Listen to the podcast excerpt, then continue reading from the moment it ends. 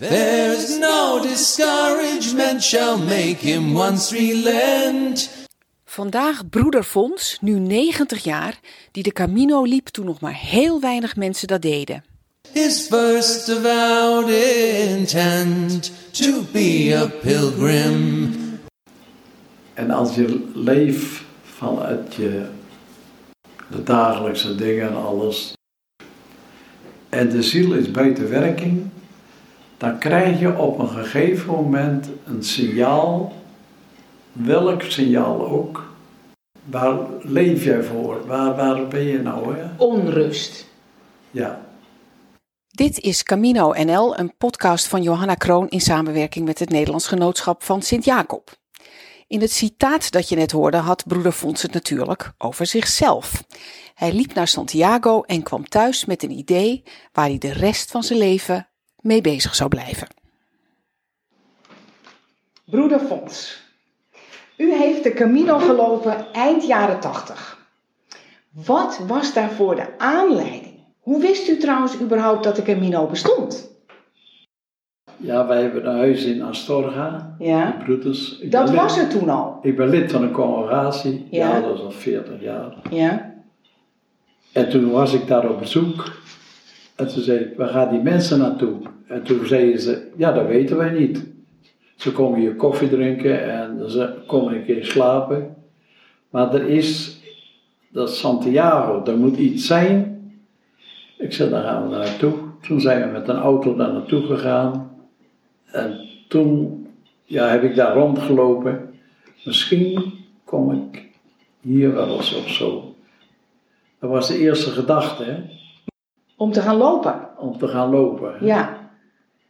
Ik merk dat ik ingeslapen was. Ik vond alles geweldig. Wij, wij denken, wij zitten met onze gedachten van wat geweest is. Vro- Vroeger was het dit en vroeger was het dat. En ik dacht, ik zou wel in Santiago gaan lopen. En in Vessem, dat was een, twee mensen. En dan kwam ik regelmatig bij die twee oude mensen op bezoek. En ik vertelde op een avond, ik zei, ik zou wel naar Santiago willen lopen, maar het kan eigenlijk niet, want ik kan geen woord Frans. Hij zegt, ik zal het maar zeggen, ik ken behoorlijk Frans, ik zit op een stoel, ik heb één been, één been is afgezet wegens de suikerziekte, ik kan geen meter lopen en jij wil me beweren aan mij dat je niet kan lopen naar Santiago de Compostela, Omdat je geen Frans kent. omdat ik geen Frans kan. Ik liep terug, ik ga naar Santiago lopen. Hoe moet ik aan die broeders vertellen? Maar ik durf niet, ik durf echt niet alleen. Hè? Waarom niet? Vanwege het Frans? Nee, het gaat enkel maar mijn gedachten. Dus ik zeg, ik ga naar Santiago lopen. Intussen had broeder Fons al een paar keer vragen gekregen over de route naar Santiago van mensen die daar naartoe wilden en dachten dat hij daar als broeder wel verstand van zou hebben. In een opwelling had Fons toen gezegd: er komt een pelgrimsweekend in de Jacobshoeve in Vessem. Daar zouden alle vragen beantwoord worden. En toen, zei, toen waren er verschillende mensen die erop gaven. Een pelgrimsweekend voorbereiding op de tocht naar Santiago de Compostela. Dus er waren mensen die ervan gehoord hadden. Ja, al die lui die er zaten, die waren al lid van een genootschap. Oké. En toen heb ik op die januari, heb ik toen dat weekend georganiseerd. En eh, die medebroeders van mij, die hielpen. De een die zorgde voor koffie en de ander, ja, de bedden moesten opgemaakt worden. Het ging fantastisch. En toen begon er een man, ja, een man te vertellen waarom wij naar Santiago ging lopen. Hij zegt, ik zal het jou, ik zal het hier vertellen. Want wat hij vertelde was veilig bij allemaal. Ik zat met mijn vrouw op een bank en ik hoorde een klap en ik ging naar boven en mijn zoon had zijn eigen opgehangen. Hij zegt, maar doordat hij naar beneden klapte, had hij die schroef niet genoeg in die balk gedraaid. Dus die kwam naar beneden. En hij lag daar. Levend. Ja, hij leefde. Ik ga naar Santiago lopen. Dat vertelde hij mij, hè. En de groep. Ik ga naar Santiago lopen. Hij zegt, want mijn zoon leefde nog. En toen begon iedereen zijn verhaal te vertellen waarom zij of hij naar Santiago ging lopen. Ik wist niet wat ik hoorde. Ik wist, ik wist niet wat ik hoorde, waarom die mensen gingen lopen. Wat voor redenen hadden ze allemaal? Nou, de een, ik zal nog van een man zeggen, ik wou met mijn vrouw gaan lopen. En we hadden alles klaar en mijn vrouw kreeg een hersenbloeding en dat was dood. En ik, ben, al- ik wil alleen gaan lopen. En zo vertelden die mensen zo. eh. en ik ging eh, mijn verhaal vertellen, dat ik bij die boer zat, weet je wel. Maar ik heb één probleem, ik heb al meer problemen, maar ik zeg één, ik durf niet alleen.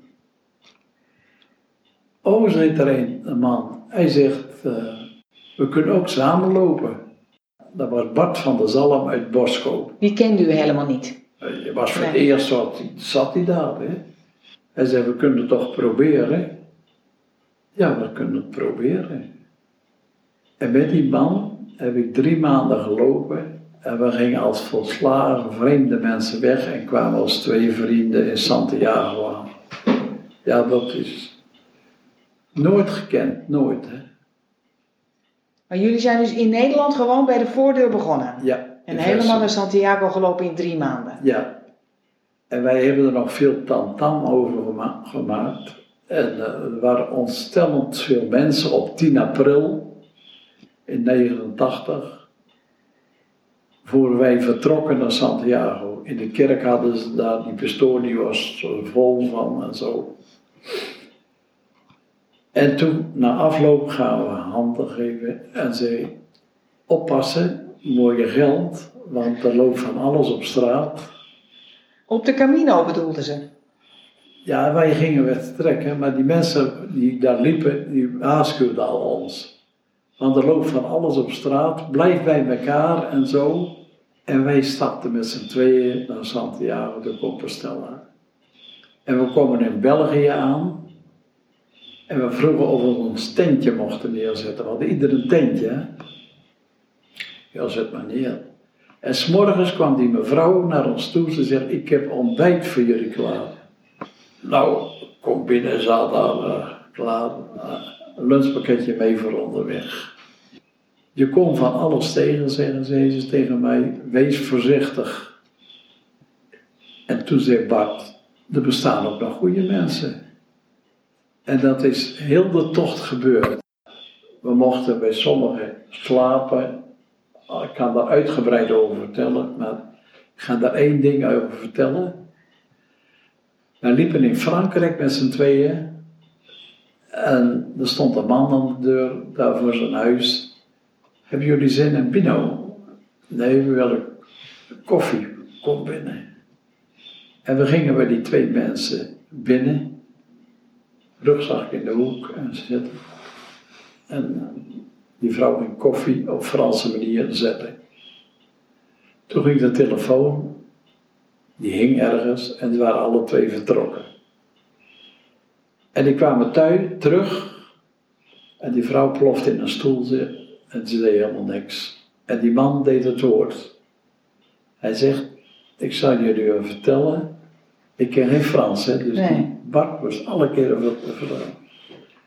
Wij zijn voor het nacht voor het eerst oma en opa geworden.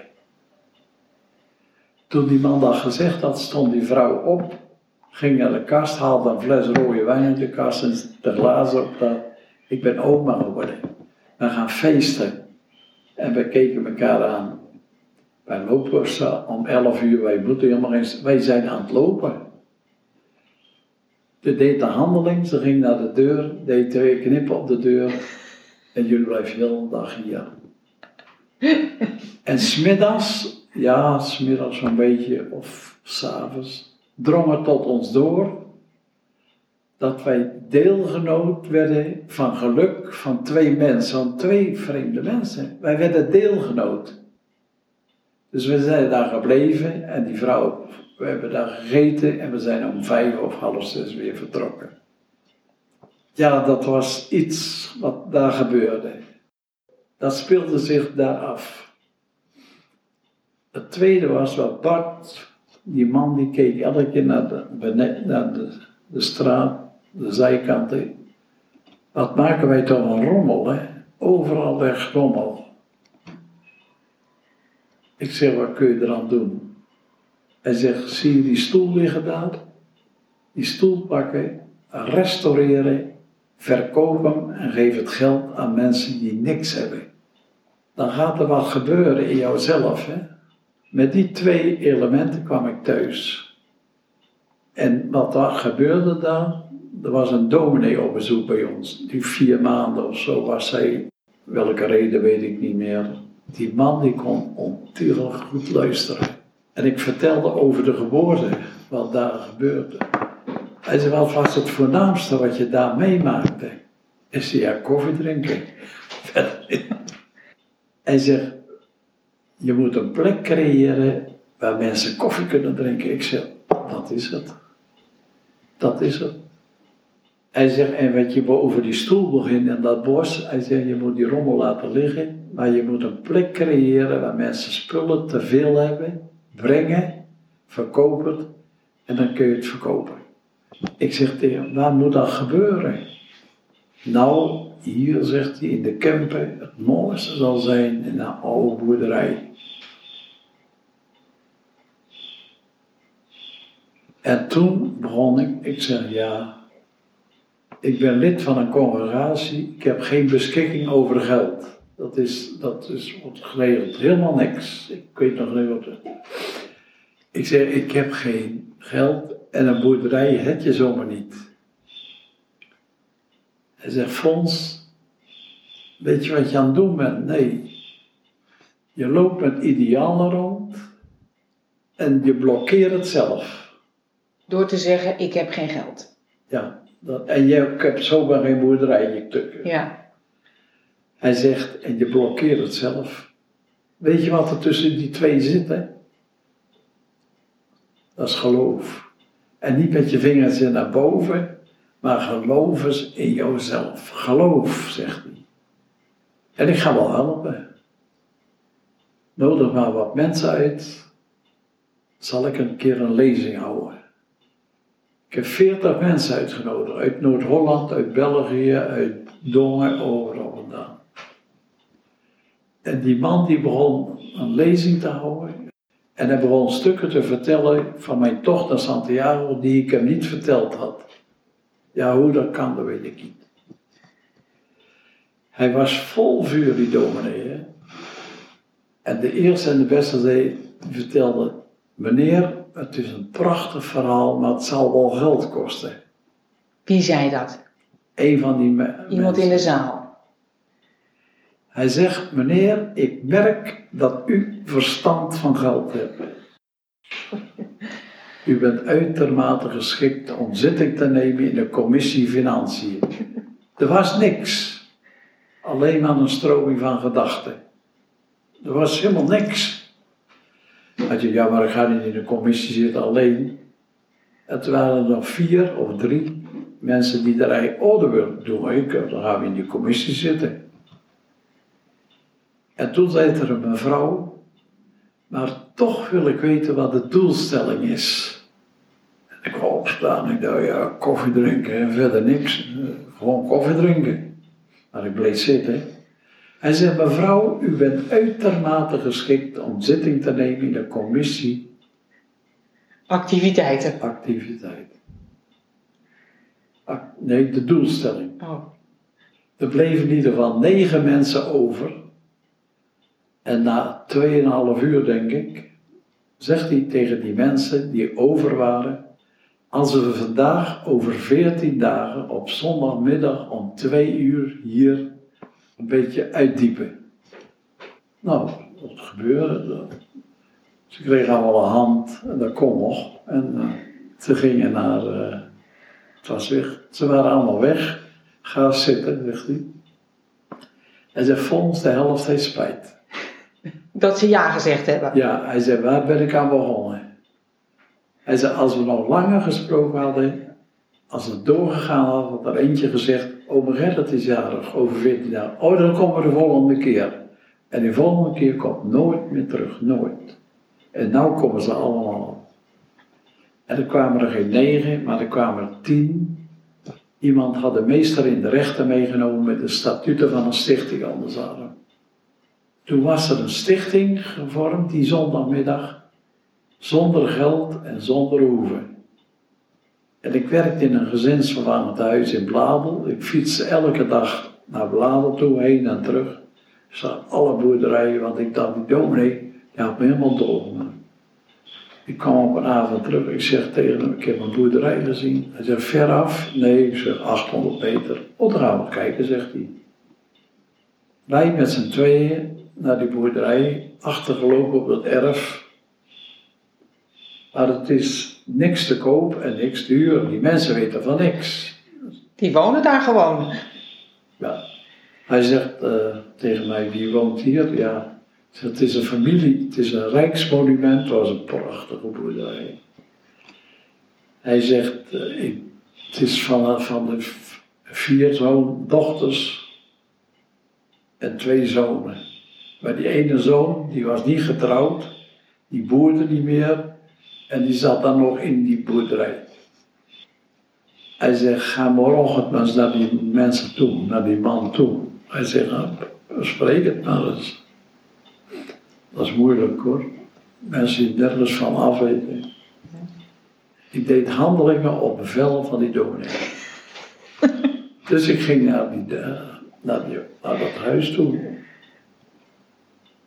Ik zat buiten op een groene bank, die groene bank staat er nog. En ik vertelde een verhaal, vol vuur. Waarom? Die dominee had toch gezegd. Hij zegt, uh, ik zal maar zeggen, er is niks te koop en er is niks te huren, ik begin er niet aan. Ik zeg, dan zijn we uitgepraat. Dus ik terug naar, naar huis en die dominee zat een boek te lezen. Zeg tegen hem, wat weet je, wat die man gezegd had. Oh, zegt, die nee gezegd. Ik zeg, hoe dan? Weet je, hij dacht je dat de eerste, de beste aan de deur komt om zijn boerderij te kopen, die ja zegt? Weet je wat begonnen is? Nee, het proces is begonnen. Ja. Proces. Laat maar rusten. En drie weken daarna zegt hij tegen mij: bel hem maar eens op. Ik heb dan nee gezegd. Nee, dan bel hem op. Ik belde die Martino. Ik zeg, ik wil met jou komen buurten. Hij zegt, er is niks te kopen, er is niks te huren, maar kom maar vroeg, kom lang buurten. Dus ik zat de tweede keer niet op die groene bank, maar de tweede keer zat ik bij die kachel, met die man. Maar er werd over koop of verkoop helemaal niks gesproken. Hij zei, je hebt nog medebroeders? Ja, neem ze s'avonds een keer mee, want hij was niet getrouwd, had geen kinderen. Dat is toch gezellig? Nou, ik wist er wel een paar bij ons, we woonden met z'n vieren. Dus wij regelmatig naar die, uh, kwamen dat een keer buurt erop. En op een zondagavond, toen was ik helemaal alleen met hem. Het stormde goed. Hij zegt, ik heb met mijn familie over gehad. Die congregatie van jullie kunnen deze boerderij kopen. Ik laat hem taxeren. Alleen hebben jullie geluk, want het is 15 jaar achterstallig onderhoud, dat lekt als een zeef. Er is geen toilet binnen. Er is geen waterkraan. Hij zegt, ik wist niet wat ik hoorde. Maar dan moet je die volgende stap nemen. Dan moet je naar het bestuur van de congregatie. En dan ben ik op donderdagmiddag ook naartoe gegaan. Ik ging naar die, provinciale overste afgesproken. Hij zegt, ja kom maar, ik zal in mijn agenda kijken. En, nou, ik zat met die man te praten. Om die boerderij te kopen. Hij zegt, ik zal het wel zeggen, wij zijn met de afbouw bezig. Wij sterven uit, hè. Het is afgelopen. Ja. Hij zegt, en uh, wij kopen geen boerderijen. Het is afgelopen. En ik had een mooie schilderij aan. Ik als jij uitgepraat bent, begin ik weer. Hier ga ik niet weg, dacht ik. Hier ga ik niet weg. Ik denk dat ik twee uur met die man gezeten heb en zo. Ik zeg, Benedict, sta je achter de doelstelling? Nou, Fons, als ik het zo beluister, heb ik liever dat je vandaag begint als morgen. Ik ga een maand. Hij zegt, dat zal wel geld kosten. Ik zeg, ik weet er niks van. En die congregatie heeft die boerderij gekocht. Ik zeg tegen die boer, als wij die, die boerderij kopen, waar ga jij dat doen? Ik ga daar achter wonen, er staat een huisje, daar heeft mijn zuster Anna gewoond, op dat terrein. Die is overleden. En jij klapt, jij zorgt dat het met vrijwilligers opgeknapt wordt. Dan kan ik daar, ik heb, ja, ik heb geen vrijwilliger, ik was helemaal alleen. Ik zei, dat doen we even. Nou, en uh, het was tegen kerstmis en de congregatie had gezegd, als de vergunning binnen is, want het was een agrarisch bedrijf, het moest omgebouwd bij de gemeente.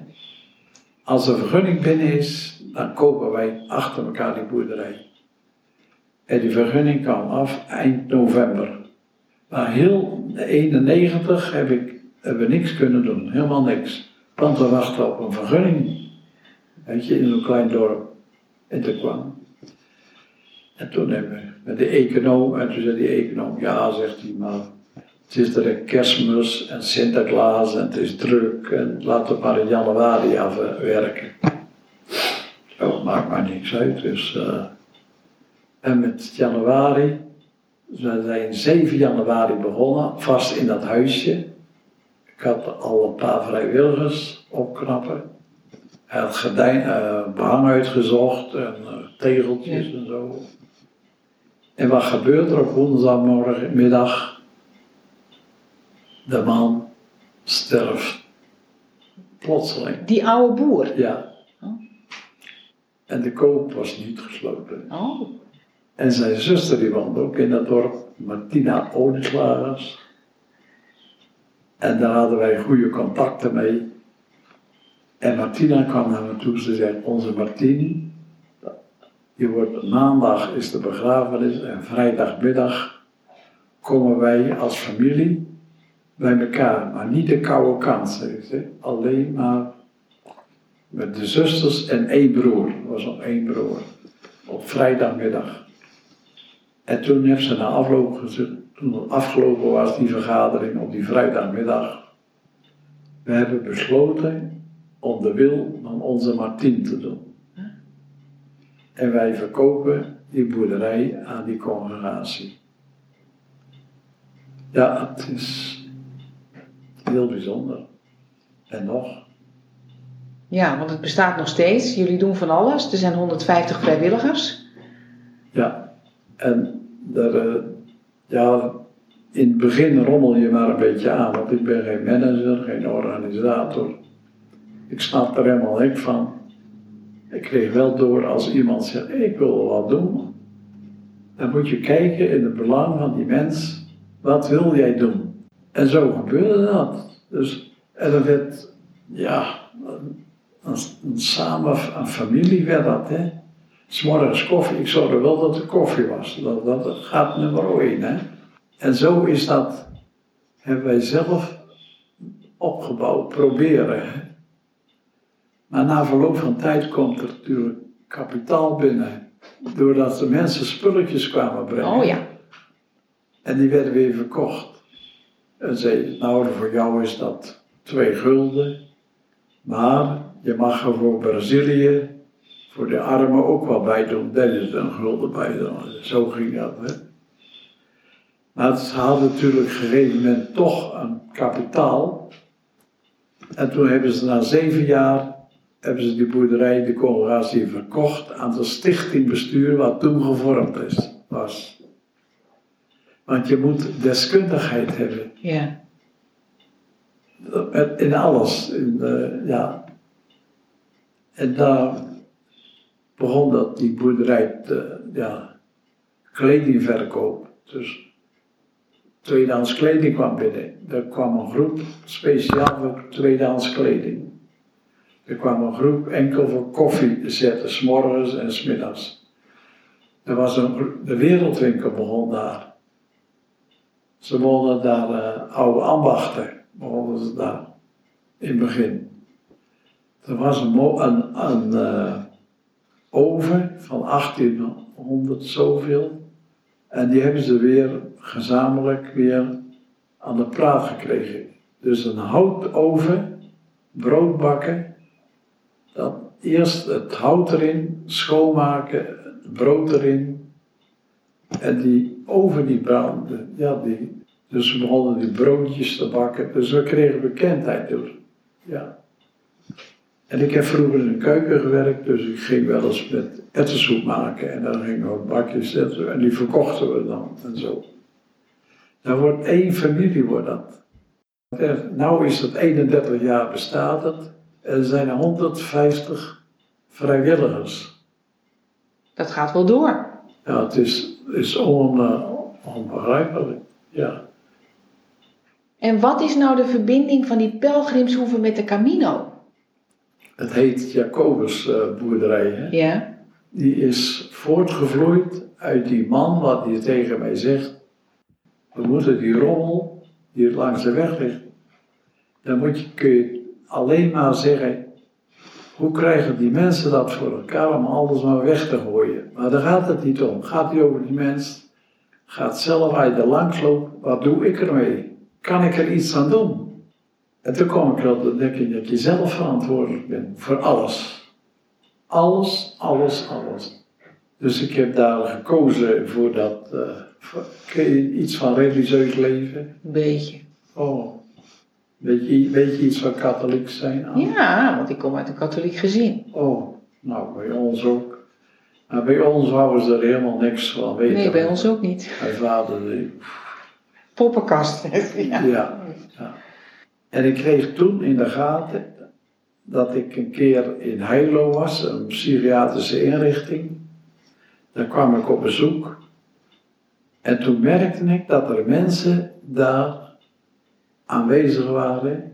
Er waren 650 psychisch gestoorde mensen. Ja. En 120 broeders. Mm Die broeders verdienden helemaal niks. En toen vroeg ik aan iemand, ik zeg, wat verdien jij hier? Hij zei, twee pakjes sigaretten. En ik krijg s'avonds een pakje en zondags. Ik zei, je moet toch eten? Ja, zegt hij. En uh, er zijn zoveel mensen hier, die, ja, we hebben elke dag te eten. Toen ging bij mij iets gebeuren. Het, je leven economisch ingesteld. Hoe oud was u toen? Ik 21, denk ik. Mhm. En toen, ja, ik weet niet waar het vandaan gekomen is. Toen ben ik een paar keer terug geweest en toen zei had je met, je familie? Ja, in, ja, in Brabant. Dan moet je toch met de trein uh, mee? Ja, zegt hij. Dan ga je naar de overste en dan haal je geld. En dan ga je naar, uh, naar je familie. En toen zei je iets achteraan. En als je terugkomt en je hebt geld over, breng je dat terug. Het gaat over het denkpatroon. Hè? Dus mijn vader zegt, je moet je hand niet ophouden, je moet verdienen. En op een gezonde manier, en als je goed verdient, heb je een goed leven. Wat is, is het dat? En dat kon ik als jonge gast niet aan mijn vader duidelijk maken. En toen zei ik dat ik naar, uh, ja, heel lang, dus heel, twee jaar lang, twee jaar daarna, toen zei ik uh, dat ik naar Dongen ging. Dat u in die congregatie ging? Ja. ja. En wat zei uw vader toen? Ja, hij zei eerst zei niet aan beginnen zo. Hè. Nee. Dus niet aan beginnen. Dus, uh, maar ik ik wou die mensen niet teleurstellen, mijn moeder ook niet. Mijn moeder zei niet het is goed of het is fout. Nee, helemaal niks. Ze bemoedert het niet aan, maar ze keurde het ook niet af. Dus uh, ja, ik weet dat die eerste inkledingsdag, dat wij ingekleed werden met, met zo'n hele grote ploeg, was alle die twee mensen gedacht hebben. Wat denkt u dat ze gedacht hebben? Ja, U zit er wel bij te lachen. ja, ja. ja. Ik denk dat het in een huwelijk ook zo is. Je hebt geluk of je hebt geen geluk. Dat is in een congregatie ook zo. Er zijn natuurlijk heel veel mensen uitgetreden. Is het dat? Ja, dat is het. Maar er zijn ook mensen, ja.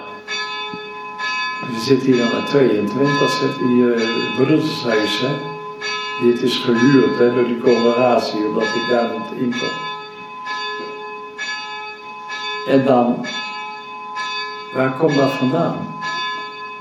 Zegt u het maar.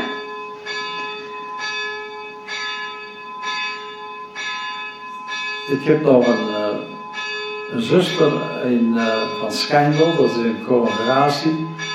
Die heeft mij geholpen in Jacobushoeve. En die is dezelfde jaren ingetreden, zou ik zeggen.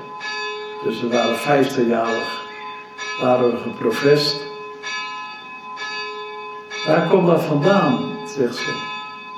Ze zei, ja, waar, waar wie? Hè? Zijn we gevlucht voor het huwelijk? Ja, dan, dan, Ja? zo loop je. Welke invloeden van buitenaf komen en zo. Of, eh, en toen zaten we ook met z'n tweeën en toen ze nou, we gaan Jezaja lezen, 42. Ik, de ene, heb jou geroepen. Ik heb jou bij de hand genomen. Ik zal het direct voorlezen. Ja. Ja, dat. Ik heb misschien ja gezegd, maar er zit er een diepere. Daar komen wij erachter. Hè? En toen zijn we ook bezig geweest, hoe zit de mens? Ben je bewust van jezelf, zo de mens, hè? De mens is een drie-eenheid. Dat is je lichaam, je geest, je verstand. En de mens heeft een ziel. Onzichtbaar. En als je leeft vanuit je, ja, de dagelijkse dingen en alles leeft. En de ziel is buiten werking, dan krijg je op een gegeven moment een signaal, welk signaal ook, dan word je ja, een waarschuwing. Waar leef jij voor? Waar, waar ben je nou? Hè? Onrust. Ja. Dus ik kwam ehm, in Hogeloon kwam ik een keer, was ik bijna dood, hè? Of verongelukt. Dus ik keek op de weg en links moest ik moest de weg oversteken. En er stond bij, die, bij dat bord, een heel groot bord stond daar. En toen er niks aankwam, maar er zat een vrachtwagen achter dat bord. En dat zijn waarschuwingen krijgen. En zo krijg je, ieder mens krijgt een waarschuwing. Voel wat. Nou, en ik ben in Vessel met, met een paar mensen. Hebben we, ja, die staat hier boeken. Wat is de diepste oorzaak van leven? Waar gaat het om? Kun je er zelf iets aan doen? Ja, je bent verantwoordelijk en je hebt het zelf in handen. Waarom denkt u nou dat de Camino de Santiago zo populair is geworden de laatste tientallen jaren? Wat zoeken mensen daar? Er is een zuigkracht, dus wat ze niet meer kunnen vinden in kerken en kluizen en zo. En als je mensen gaan dan, die horen dat, die gaan naar Santiago lopen. En de een gaat voor zich, voor de sport en de plezier en dat, alle mogelijke, maar dat geeft niks. Maar dat aankomen, dat stelt ja, dat stelt wel voor. Maar de weg er naartoe, de ontmoeting met mensen, de ontmoeting met jezelf. Je bent ingeslapen, je, dat zal mijn tijd wel duren zo. Hè. Hé jongen, dat is eh, wat je onderweg ervaren, wat je meemaakt, wat je, dat is zo geweldig. Ja. Tot slot leest broeder Fons nog een passage voor uit Jesaja waar hij het eerder over had. Dus ik lees op Jesaja 42, het zesde hoofdstuk. Ik, de ene, heb je met recht en reden geroepen en bij je hand gevat. Ik zal je behoeden. Ik zal je bestemmen tot een verbond met de gemeenschap en een licht voor de volkeren. Who would true valor see? Let him come hither. One here will constant be, come wind, come weather. There's no discouragement shall make him once relent his first avowed intent to be a pilgrim. Whoso beset him round with the dismal stories do but themselves confound his. Wil je meer weten over de Camino? Kijk dan eens op de website van het Nederlands Genootschap van Sint-Jacob, www.santiago.nl. Suggesties voor deze podcast kun je mailen naar mij, post.johannakroon.nl. En als je deze podcast interessant vindt voor je vrienden, zou je er dan op Facebook een berichtje aan willen wijden. Het lied dat je hoort is een Engels pelgrimslied uit 1684, getiteld Who Would True Valor See, gezongen door Alistair Thompson op zijn CD Log Rise Revisited. Tot de volgende keer. Who would true see? Let him come hither. One here will constant be, come wind, come weather. There's no discouragement shall make him once relent his first avowed intent to be a pilgrim.